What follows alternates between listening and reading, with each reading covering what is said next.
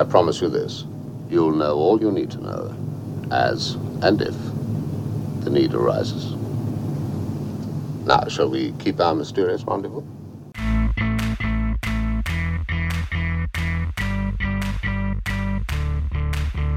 I know how to lie, steal, kidnap, counterfeit, suborn, and kill. That's my job. I do it with great pride.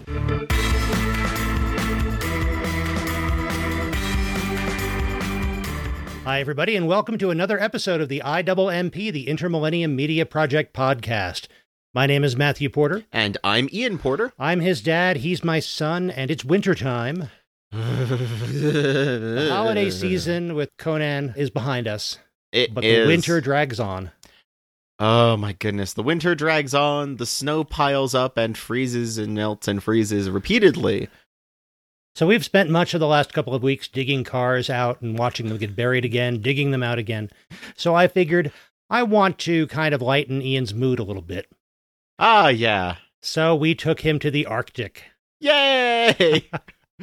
oh, we didn't you didn't just take me to the Arctic. You took me to the Arctic and threw in military espionage. and you spent the trip there on a nuclear submarine. Ah, yes. We watched 1968's Ice Station Zebra, as directed by John Sturges, adapted from the novel by Alistair MacLean, stars Rock Hudson, Patrick McGoohan, Yay! Ernest Borgnine, Jim Brown, My goodness, this has a cast. doesn't it? this is a movie who, if you are a fan of any variety of classic films from th- this kind of era, you will slide towards this gravitational well, and from there follow everyone else in other directions too. 1968 is one of those years that's a landmark year for certain kinds of movies. We talk a lot about 1984 because it, it was a year of that sort at just the right time in my youth. But going back farther, we get to 1968, which saw the release of 2001 A Space Odyssey, Ice Station Zebra, and so many other impressive movies. Wait, so so are we are we implying that there's a 16 year cycle? Oh, maybe, maybe. We gotta review what movies came out in the year 2000 and what came in in 2016. that could be interesting. Huh? So this is a movie that that I have long enjoyed. I saw this on TV several times, I'm sure, when I was a kid, and I've watched it a number of times since then. And I know this isn't the first time that you've seen this movie. I showed this to you at least once before. You did. You you showed it to me in a on a wild day. I do not know why. Uh, probably it happened to have been recorded by our TiVo at the time, but I we saw it on the day that we went to a theater to see the fantastic Mr. Fox. Yes. And that just that means that this got really weirdly muddled inside my memory. This movie has had I've remembered sections of it, but my goodness, that twists it. yeah, watching a, a Wes Anderson movie will put you in a certain frame of mind that isn't necessarily the same frame of mind that you would normally have going into Ice Station Zebra. But I'm going to tell you something. In a similar way, Ice Station Zebra is a film about its characters.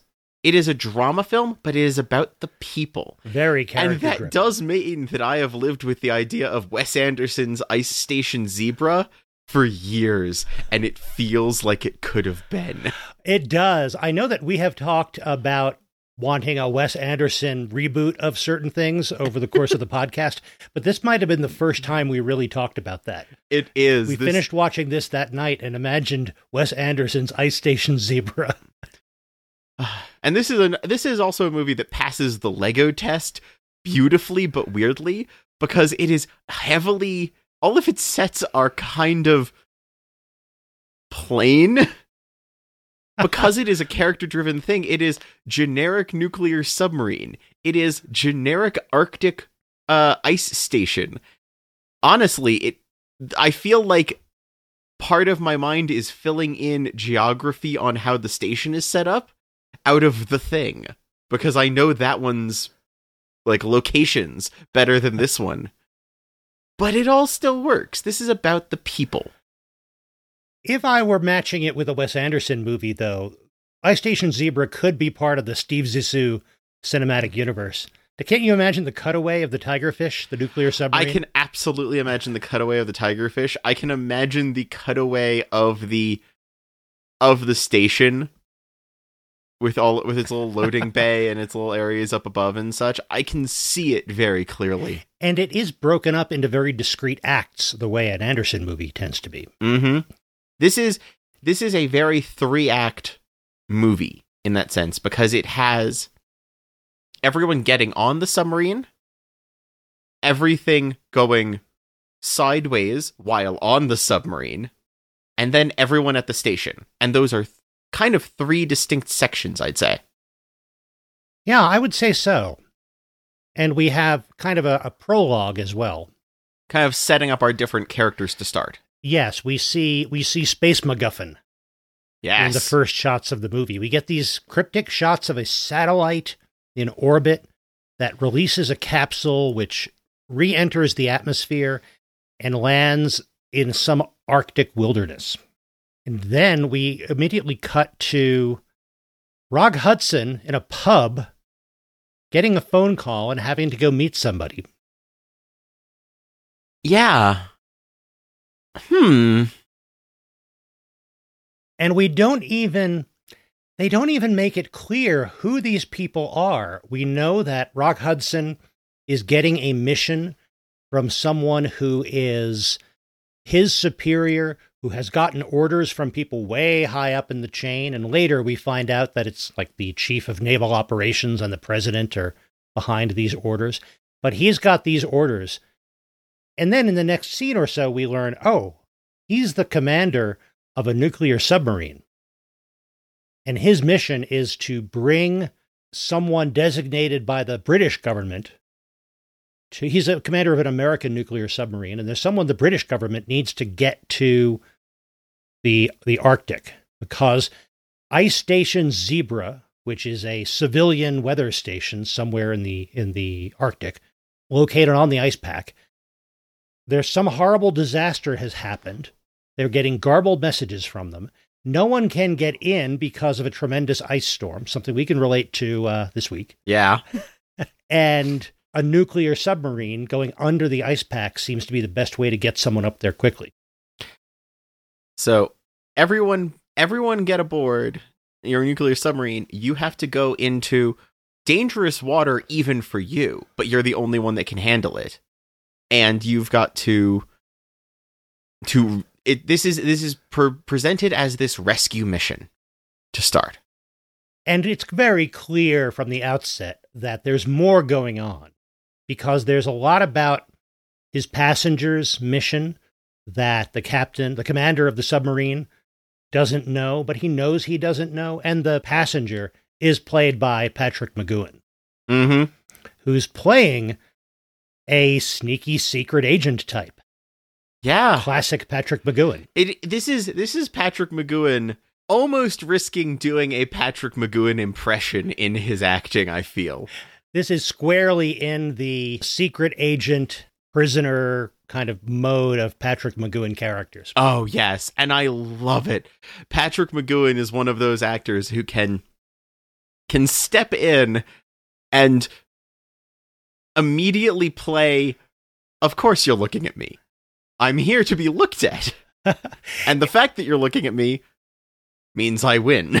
Yes, it's I know that you believe that I am sneaky and duplicitous and can't be trusted, and I like that. That's Yes. a win. Uh and he is he is playing that so hard. We also get an entire group of Marines now being stationed on this nuclear sub alongside the usual crew. And while they are underway, they pick up two more passengers. They're given orders to make a rendezvous point, and two more people come aboard by helicopter. Ernest Borgnine, playing a Russian defector who apparently is an old friend of Patrick McGoohan's. Mm-hmm. He is working in counterintelligence and secret agentness, but he's working for the West. He's the best anti Russian Russian you've ever met, is how Patrick McGoohan introduces him to the commander.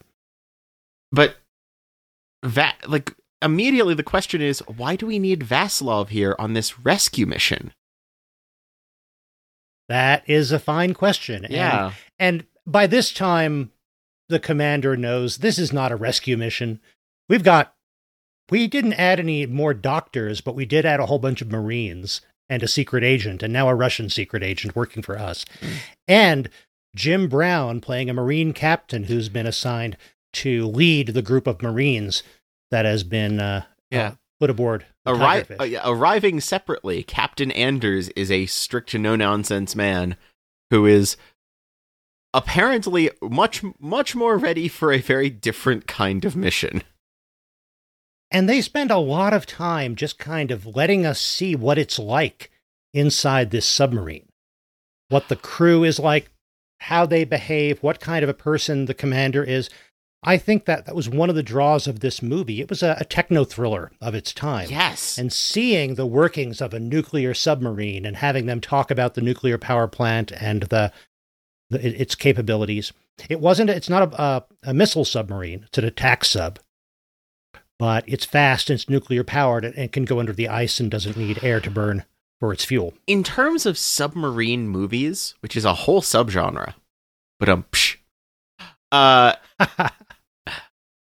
this one does a very good job of making the submarine feel claustrophobic but livable.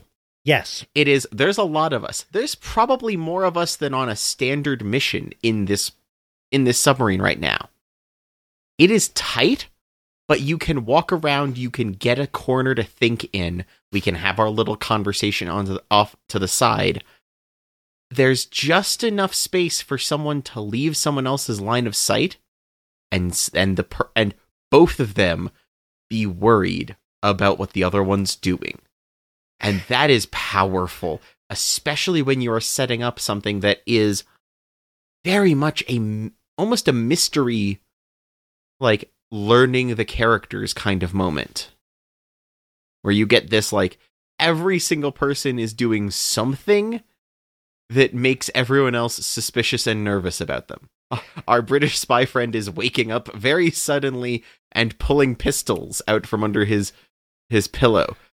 The our our our, Russian uh, defector is very interested in seeing the nuclear reactor of this sub. Things like that. It's like there's there's just a lot of brilliant tension, and the setting helps that by focusing us focusing us on the people. one of the themes that I think kind of runs through this movie is about chains of command and chains of command that have to interact but are completely separate from one another. We've got the naval operations chain of command, which gives the orders down to the commander, and he has these things to do. We've got Patrick McGoohan as the uh, the secret agent who's called Jones, but it's very clear from the beginning that that's not really his name. And we've got the Marine chain of command. And it's almost like a game of Clue, more so than most mysteries are, in that we have certain amounts of imperfect information about each one of these. And it soon becomes obvious that somebody on board is a saboteur. Oh yeah, it, this is very much like Clue. That is an excellent comparison. But yeah, because as they are getting ready and they're going to try to, they're getting near their destination. They're going to try to crack the ice with a torpedo. Yeah, because there's these great tense scenes where they're just trying to break through with the conning tower and the ice is too thick. So, oh, let's see if we can crack it with a torpedo. And when they opened the tubes, they hadn't sealed properly. The outer tube door was open to see when they opened the inner door. Something that is supposed to be impossible on a submarine, and is impossible if things haven't been tampered with. Dun dun dun! Sabotage. So they know someone is a saboteur, and the commander trusts his crew, and I think he trusts the contingent of Marines that was put on board when they uh, went, got underway. But essentially, we've got three suspects. You've got Jones, the British secret agent. You've got Vasilov, the Russian, played by Ernest Borgnine. And you've got this Marine commander, excuse me, this Marine captain, played by Jim Brown, who nobody else has ever met. He says he was picked up in transit and given new orders to meet them here. He could be a replacement for the real commander who was put on board the submarine by bad guys to sabotage things. And on top of all of this, there is a risk and a question of the fact that we could all be who we say we are. And we've got an entire group of Marines camping in one section of the sub, and an entire group of sub crew in a different section who are each a little on edge because the other one's there. Right. We've got people who might not be as willing to do this or might be just the the angry enough type of people in one sense or might know what they're doing enough to be able to do this on another sense. And we could be wasting all of our time fighting amongst ourselves which adds this underlying tension that we could all be wrong we could all be right. And that is ha- having even those two cards on the table is just as nerve-wracking too. And it's a movie, it's a longish movie, but it's a movie that it it's it might seem slow paced by today's standards, but that's because it takes its time in certain sequences to build so much tension. We have the whole long scene in which they're navigating under the ice pack, trying to break through, trying a different place, trying to break through. They spend a lot of time on that. And then we have the disaster with the open torpedo tube and the sub going down and trying to evacuate the uh, the the seawater while redlining the nuclear reactor, trying to get enough power to pull out of this dive. And those are gripping scenes, even if they are long, because they build all of that tension. Oh yeah, there is that is an excellent section where it's like, yes, we've got all these questions. We cannot bother with any of them now, or we're all dead. And those are such cool scenes because they do show off the technology, they show off the amazing things that this nuclear submarine can do. But as soon as they manage to to rescue the sub, uh, get it out of this dive, get the seawater out, bam! It's immediately back into the characters because it's Jones, the British secret agent, who is explaining how this was possible. I mean, the commander is saying, you know, this happened and this is not possible for this to happen on a submarine. And Jones is saying, right, it's not possible unless it's been sabotaged because you've got to do this thing here and you've got to change this thing here. Must connect the hydraulic manifold to the outside door mechanism so that the indicator reads shut when the door is actually open. The same sort of electrical cross on these two panels, and the open position reads green when it should flash red. Then you plug up the inlet to the test cup with chewing gum, sealing wax, anything, just so that it shows a dribble. And then you open the tube, and good night. How did you know that sequence? Yeah, and suddenly you know an awful lot about nuclear submarines, says the commander. exactly. And yet, that scene makes it clear to me that he's not the saboteur Really? because he seems so shaken. And it could be a double, triple bluff. Why would he give away the fact that he knows how to do the sabotage if he really was the person who did the sabotage? And we see him very shaken and needing a drink and all that. But we saw him being the sort of man who appreciates being seen as the clever one. Oh, that's right. So He is- that, yeah. I mean, yes, being told you're doing a suicide mission is going to make you need a drink.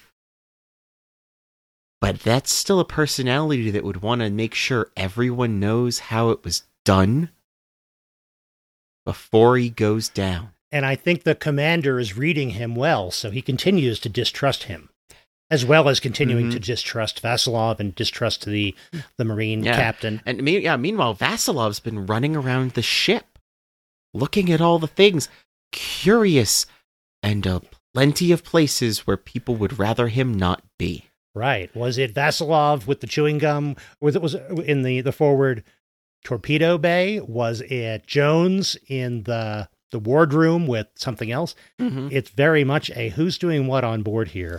Th- this is a movie that will that will have our our interpersonal tension of this this mystery and this you know there's a saboteur amongst us it'll then cut very smoothly into everyone gathering around as they do the classic movie in a submarine thing of milking out brilliant drama from someone counting numbers loudly to a room.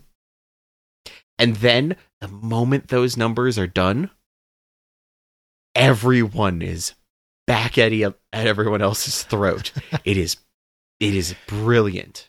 And meanwhile, the, the Marine Captain Anders uh, is a very strict officer and makes a point of that. You know, he he he judges an officer's failure by how much he is liked personally by his men because his job is not to be liked. His job is to keep his men alive, and that means being really hard on them. And yet, could that just be a ploy to make sure everybody keeps their distance and doesn't examine his motivations and actions too much because he really is a spy? He's definitely in the running. You are a very unlikable man. Good. No, that wasn't a compliment. is kind of how the discussion Yes. boils down. And meanwhile, that's such a contrast to the way that Rock Hudson's character, the sub commander, works with his crew. In fact, even Jones early on remarks about how informal things seem to be. And the commander talks about, you know, this many people in tight quarters. We're kind of informal. We're on a, on a first name basis with most of my officers. By the way, my first name is Captain. I love that. But he delivers moment. that with a smile. so- Absolutely. Uh, we're we're talking about this being a tense film, but it also it has its moments that are just just fun, clever writing like that. It has got some it's got some edge in multiple ways. And that's what's great about the commander as a character is that he is portrayed as this hyper knowledgeable, hyper competent, trusted leader. And he's so good at what he does and trusts his crew so much that he can afford to be a little bit relaxed and be absolutely focused when he's trying to do something like save his submarine. But he doesn't have to exert power, he just has it. Yeah. And eventually, they do find a good spot and break through the ice and deliver Jones and Vasilov and the Marines to the a, location near where Ice Station Zebra probably is because no one's exactly sure because the ice pack keeps moving.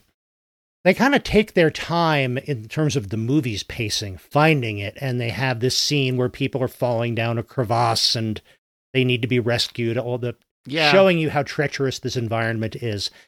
I think a lot of that is, is cinematic show off, but it works. And I, It works. I don't think I would remove any of it.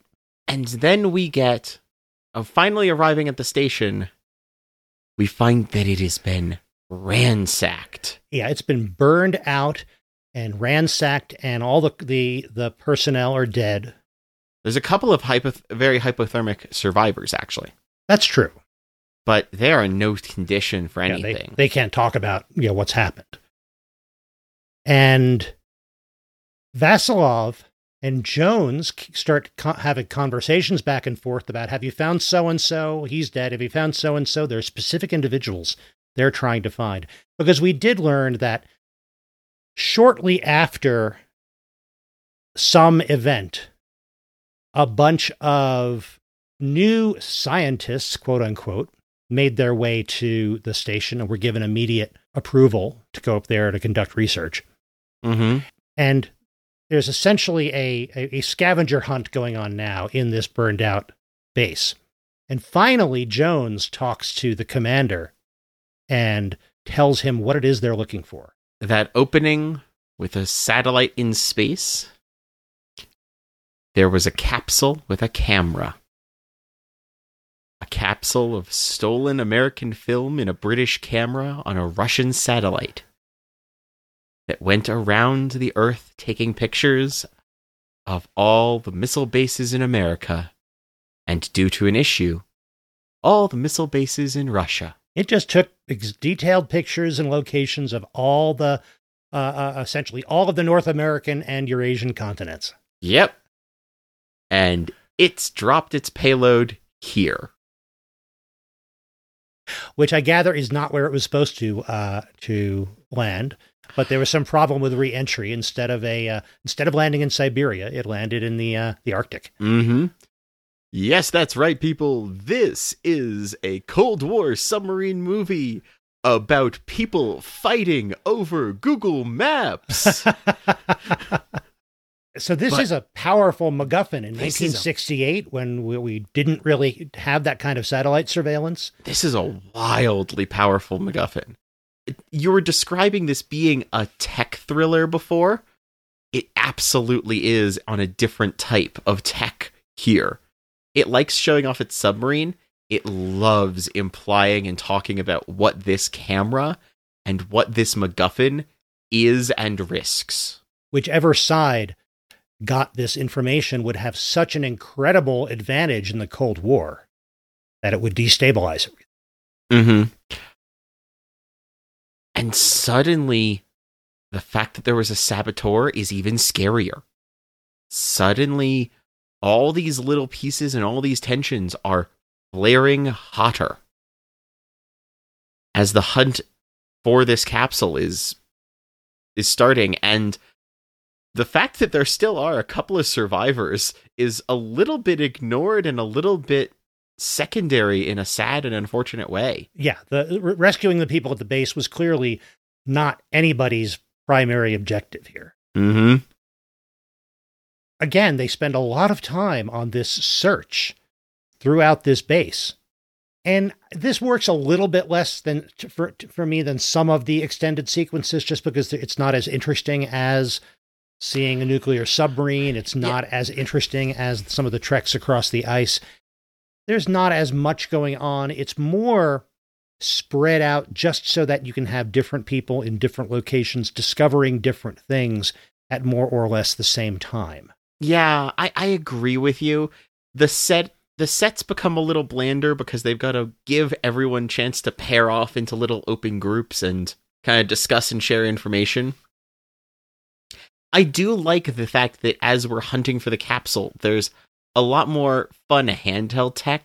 Like we saw the submarine, it was wonderful, beautiful sets. It had a very cool feel when they showed where the reactor is. There's this brilliant orange glow coming up from the reactor room, it's things like that.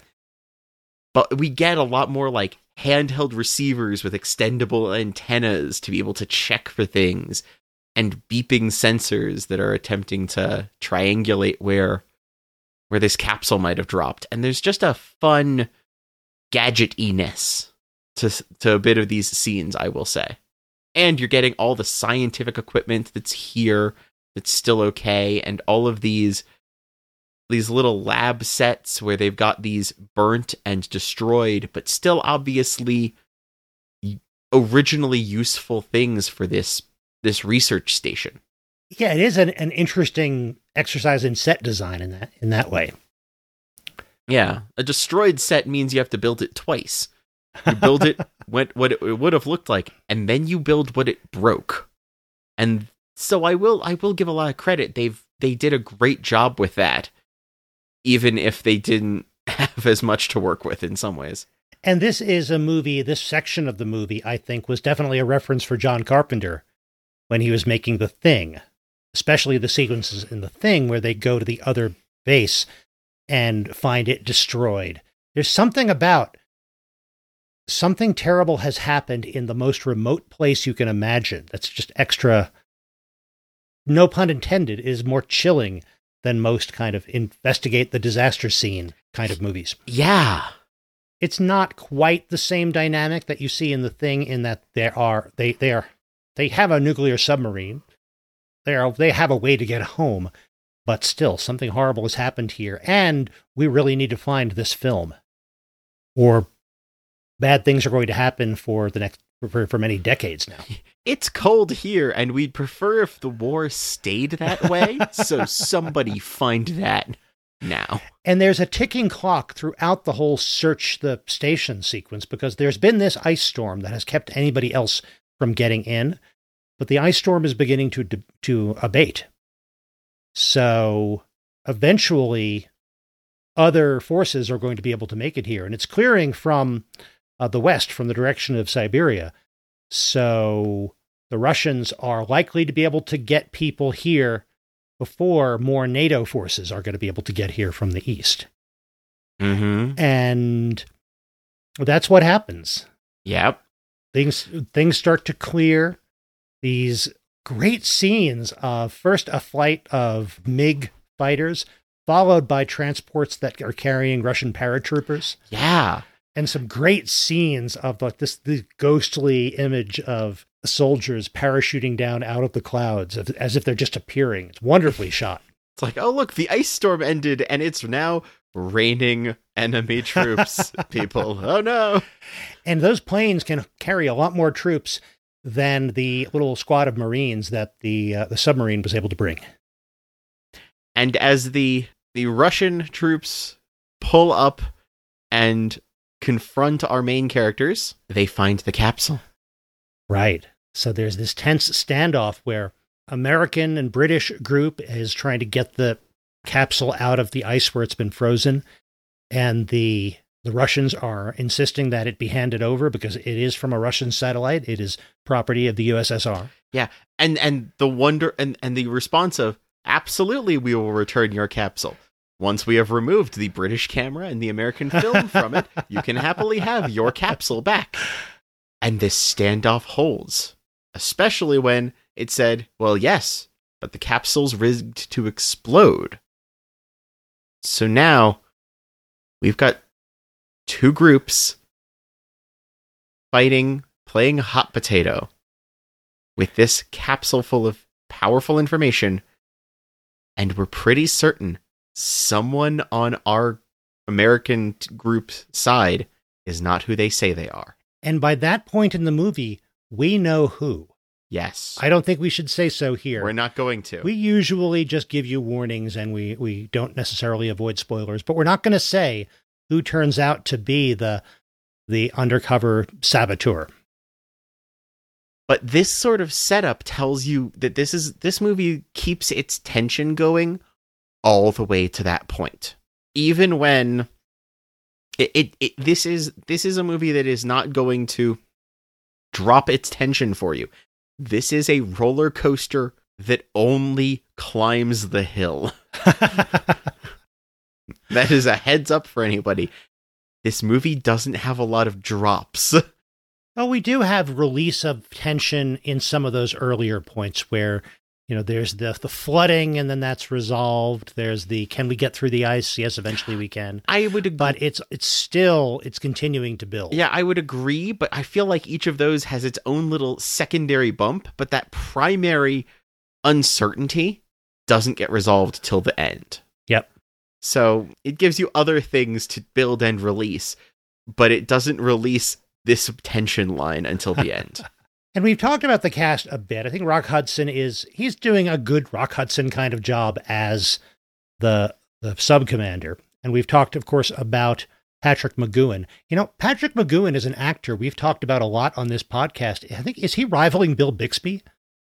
he Or- might be. given how much he was in Co- uh, Columbo and of course The Prisoner and now this. I don't know that it's we're we're in danger of not being the Bixby boys, but the McGoohan guys. I don't know. I don't- yeah. I'll have to work on that. If they if they ever worked on anything together, we're doomed. but Ernest Borgnine, he just so perfectly oh cast. Oh, cast. my as- goodness. he is such a fun actor. He's a character actor who just exudes this. It's not exactly charm, but this is he's great as these gregarious, garrulous characters who want to be liked. Sometimes they are liked. Sometimes they're trying too hard to be liked. Mm-hmm. And that works very well in this. Is he who he says he is? Jones vouches for him, but is Jones who he says he is?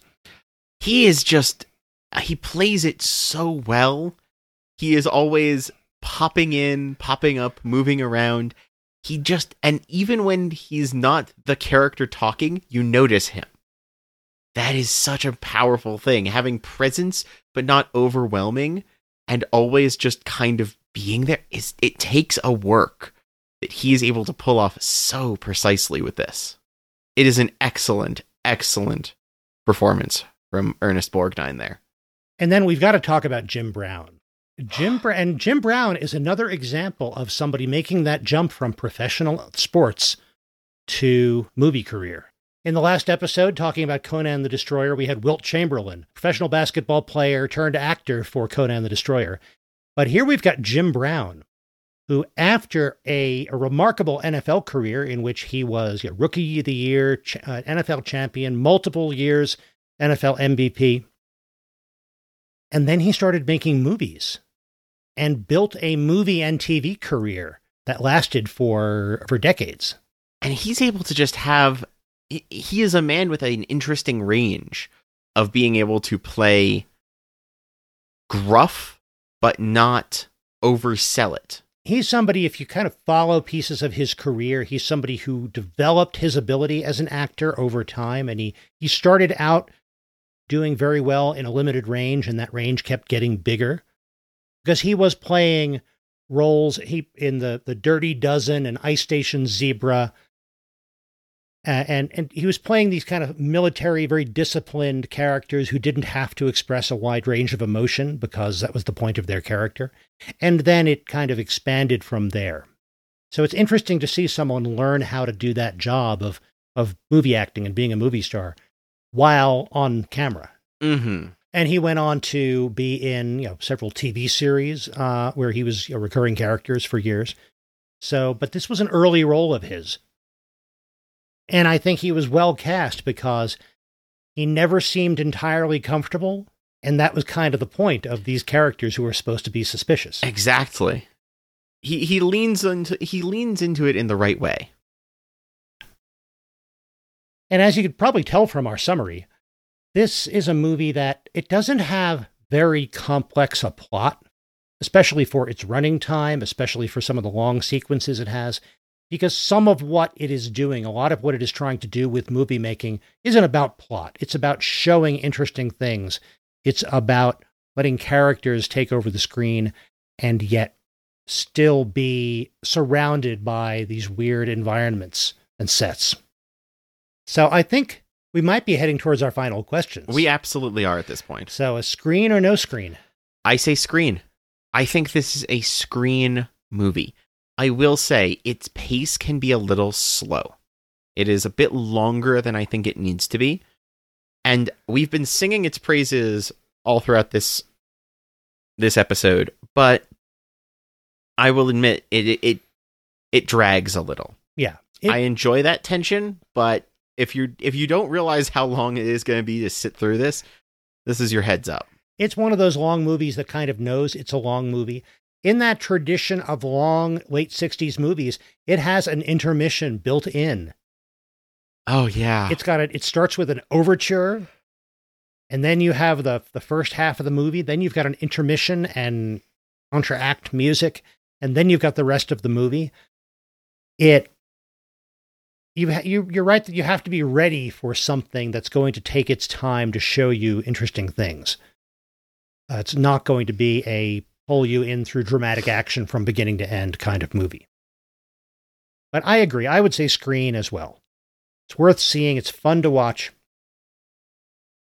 And this is a movie, this was shot to be shown in Cinerama. ah yes. And. I would love to get a chance to see this movie in Cinerama. There aren't too many Cinerama theaters left, but there are some. And Cinerama, for uh, anybody who doesn't have that background, it was a it was one of the things that movie uh, studios came up with as they were trying to compete more and more with television in the 50s and 60s. It was originally a process by which the movie would be projected not with a single projector, but with three synchronized 35 millimeter projectors, giving you this giant seamless picture on this big wraparound curved screen. And I can imagine some of these scenes, some of the scenes inside the submarine just being surrounded by that, but I can imagine how desolate those Arctic scenes would seem watching them in Cinerama, so in this giant curved screen. This is it implies that implies that this movie might be best best watched via a DVD player or like an Apple TV, HDMI plugged into your curved gaming monitor and watched like that to recreate a miniature Cinerama experience. You know that might. I wonder are the are the versions that we're getting the full Cinerama frame? I don't know, Hmm. but I don't know. They sh- they should be. Those should be available, but I don't know if they are. Yeah, so this that, But that there's got to be, be Cinerama prints out there that the Cinerama Dome in California and some others show. but that might be a fun little side project for It us to see if we can't hunt down a Cinerama cut of Ice Station Zebra and see if the uh see if the curved screens of, that you can get for some computers nowadays would give us the right effect. That would be cool. I mean, the other 1968 movie we've talked about, 2001: A Space Odyssey, I think that was also shot for Cinerama, Yeah. and that, of course, would be amazing. But I don't know. I think that there are there are ways in which Ice Station Zebra would be more impressive to see in Cinerama.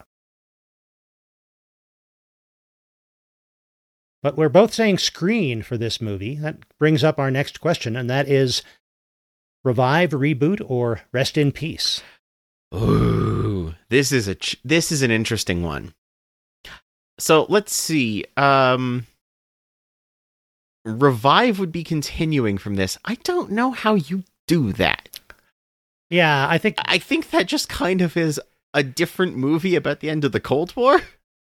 yeah, there's a problem with techno thrillers in that the technology keeps advancing and the movies become these quaint period pieces. The idea of people struggling to get their hands on the physical emulsion film that was shot by a camera in space. You know, that wasn't a big deal not too long after this movie was made. Yeah, not too long after this movie was made, and now we're dealing with. You know, I can pull up satellite image of where I live from my phone. That's that's a big leap. So, yeah, I don't know if I can't imagine how you'd revive it Yeah. unless you just kind of tacked something on and it was just like some of the att- revival or quote unquote sequels we've talked about, like it was the sequel to War Games. No, it's just a bad hacker movie you decided to tack the name War Games on. Exactly.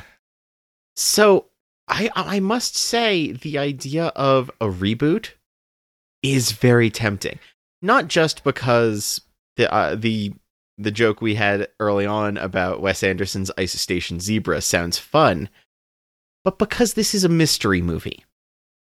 This is something where you tell me a Rian Johnson kind of director is doing a new version of Ice Station Zebra, I'm like, I'm in. Oh, you want Benoit Blanc to be uh, Yeah, on the submarine? I- you get my yeah, you get that kind of effect going on. That that's this sort of movie.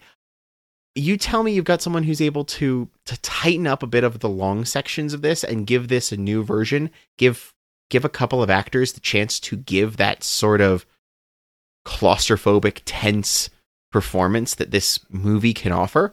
It might be amazing. I also think if you want to do a reboot, you could have fun intercutting a bit more things at Ice Station Zebra.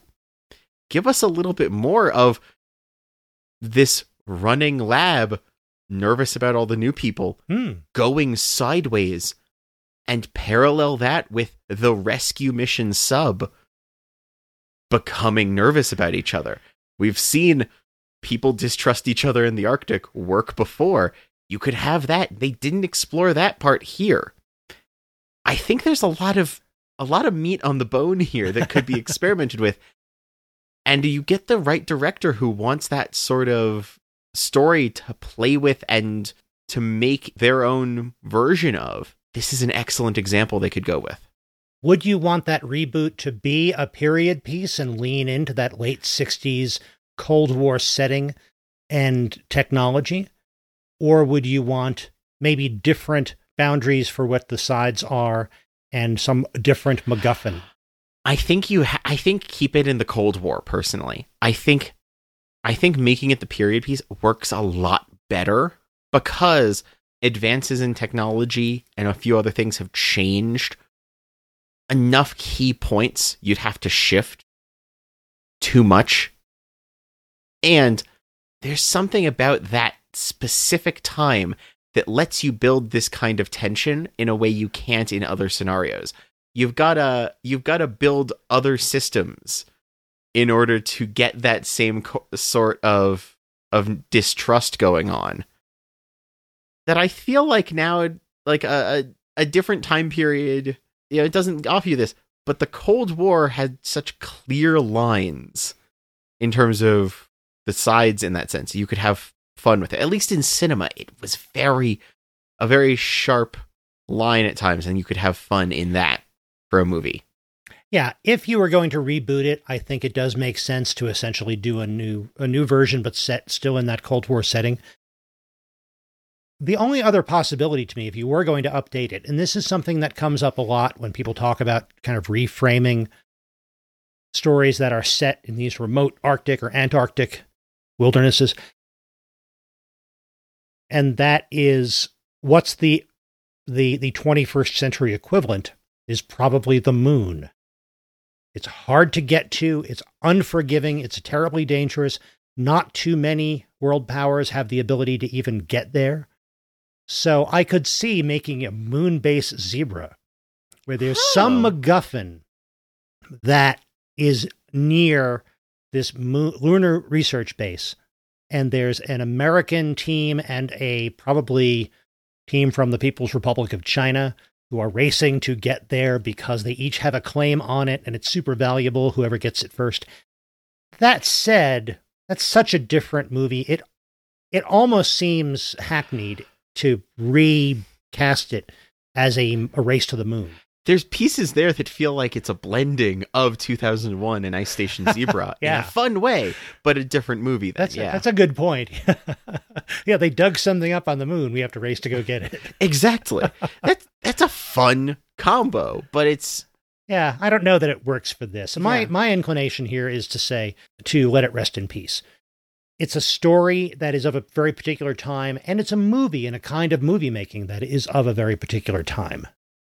And those worked together to create this movie in a way that trying to redo it either as a reboot or as a revival wouldn't quite work. So I say Mhm. rest in peace, but it's a movie to come back to and enjoy.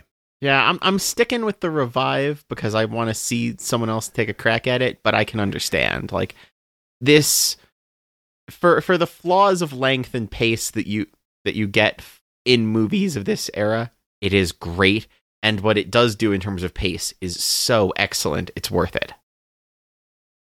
Now, it's not a movie that was particularly successful when it was released. Oh, really? It cost a lot of money to make and it wasn't super popular. It has, it's kind of grown in interest and popularity and appreciation over time. Layers of fans have built up and melted in. Yes. and new ones have been deposited upon it. And I kind of wish uh, we had a good Howard Hughes biopic for me to show you as a follow up to this. Because one of the biggest claims to fame this movie has is that towards the end of his life, when Howard Hughes was in the cloistering himself away in a suite of rooms with tissue boxes on his feet and collecting jars of urine, he was like watching Ice Station Zebra over and over during this time because he was just obsessed by this movie. Oh goodness. I don't know that that's a reflection on this movie, but for I think that's why a lot of people have heard of this movie, even if they haven't seen it. Hmm. But I there I don't have a a a, uh, a Howard Hughes biopic to show you. The Aviator is a good movie. It's it's more recent. It's out of scope for our podcast, but it's a good movie. I thought about Melvin and Howard, and I might show you that movie at some point, but I'm not sure it's a good follow up to Ice Station Zebra. Okay. So I've got something else in mind for our next episode. Oh, I'm scared again. Feeling a little chill, are you? yeah, I am. Okay. Hmm. I knew what to expect with this one, but I'm not sure now. Well, you'll find out because uh, we'll be back in a couple of weeks with that episode. Ah, Okay. Well, in the meantime, Dad, where can they find you? I can They, find do they need? Do they need to point the little device until the beeping gets stronger? yes, yes. Use your your radio homing device and find me as by Matthew Porter. So you can go to bymatthewporter.com, by Matthew Porter on Twitter, by Matthew Porter on YouTube, where you can hear me ramble about newer movies on the Drafthouse Diary, where I review the movies, food, and everything else about each of my many visits to the Alamo Drafthouse Cinema. And Ian, where can people find you? I can be found as Item Crafting on Twitter, Item Crafting Live on Twitch. I've got Item Crafting as my username on YouTube and at itemcrafting.com. And you'll find the podcast at immproject.com. That's where you'll find all of our back episodes, including our discussion of 2001 A Space Odyssey. And you'll also find a link to our YouTube page, a link to our Patreon. Thank you very much for anyone who's supporting us there. You help keep the podcast going. A link to our shop if you like coffee mugs and t shirts and notebooks and other things like that. And you'll also find there our contact page. We'd love to hear from you. What do you think of Ice Station Zebra? What is your favorite movie set in the Arctic or, or Antarctic? And also, if you go to our contact page, you will find our P.O. box. And the offer still stands that anybody who sends us a self addressed stamped envelope at that P.O. box will get back stickers. Huzzah! But most important, thank you very much for downloading this. Thank you very much for listening. And we hope you'll join us again in a couple of weeks. In the meantime, go find something new to watch.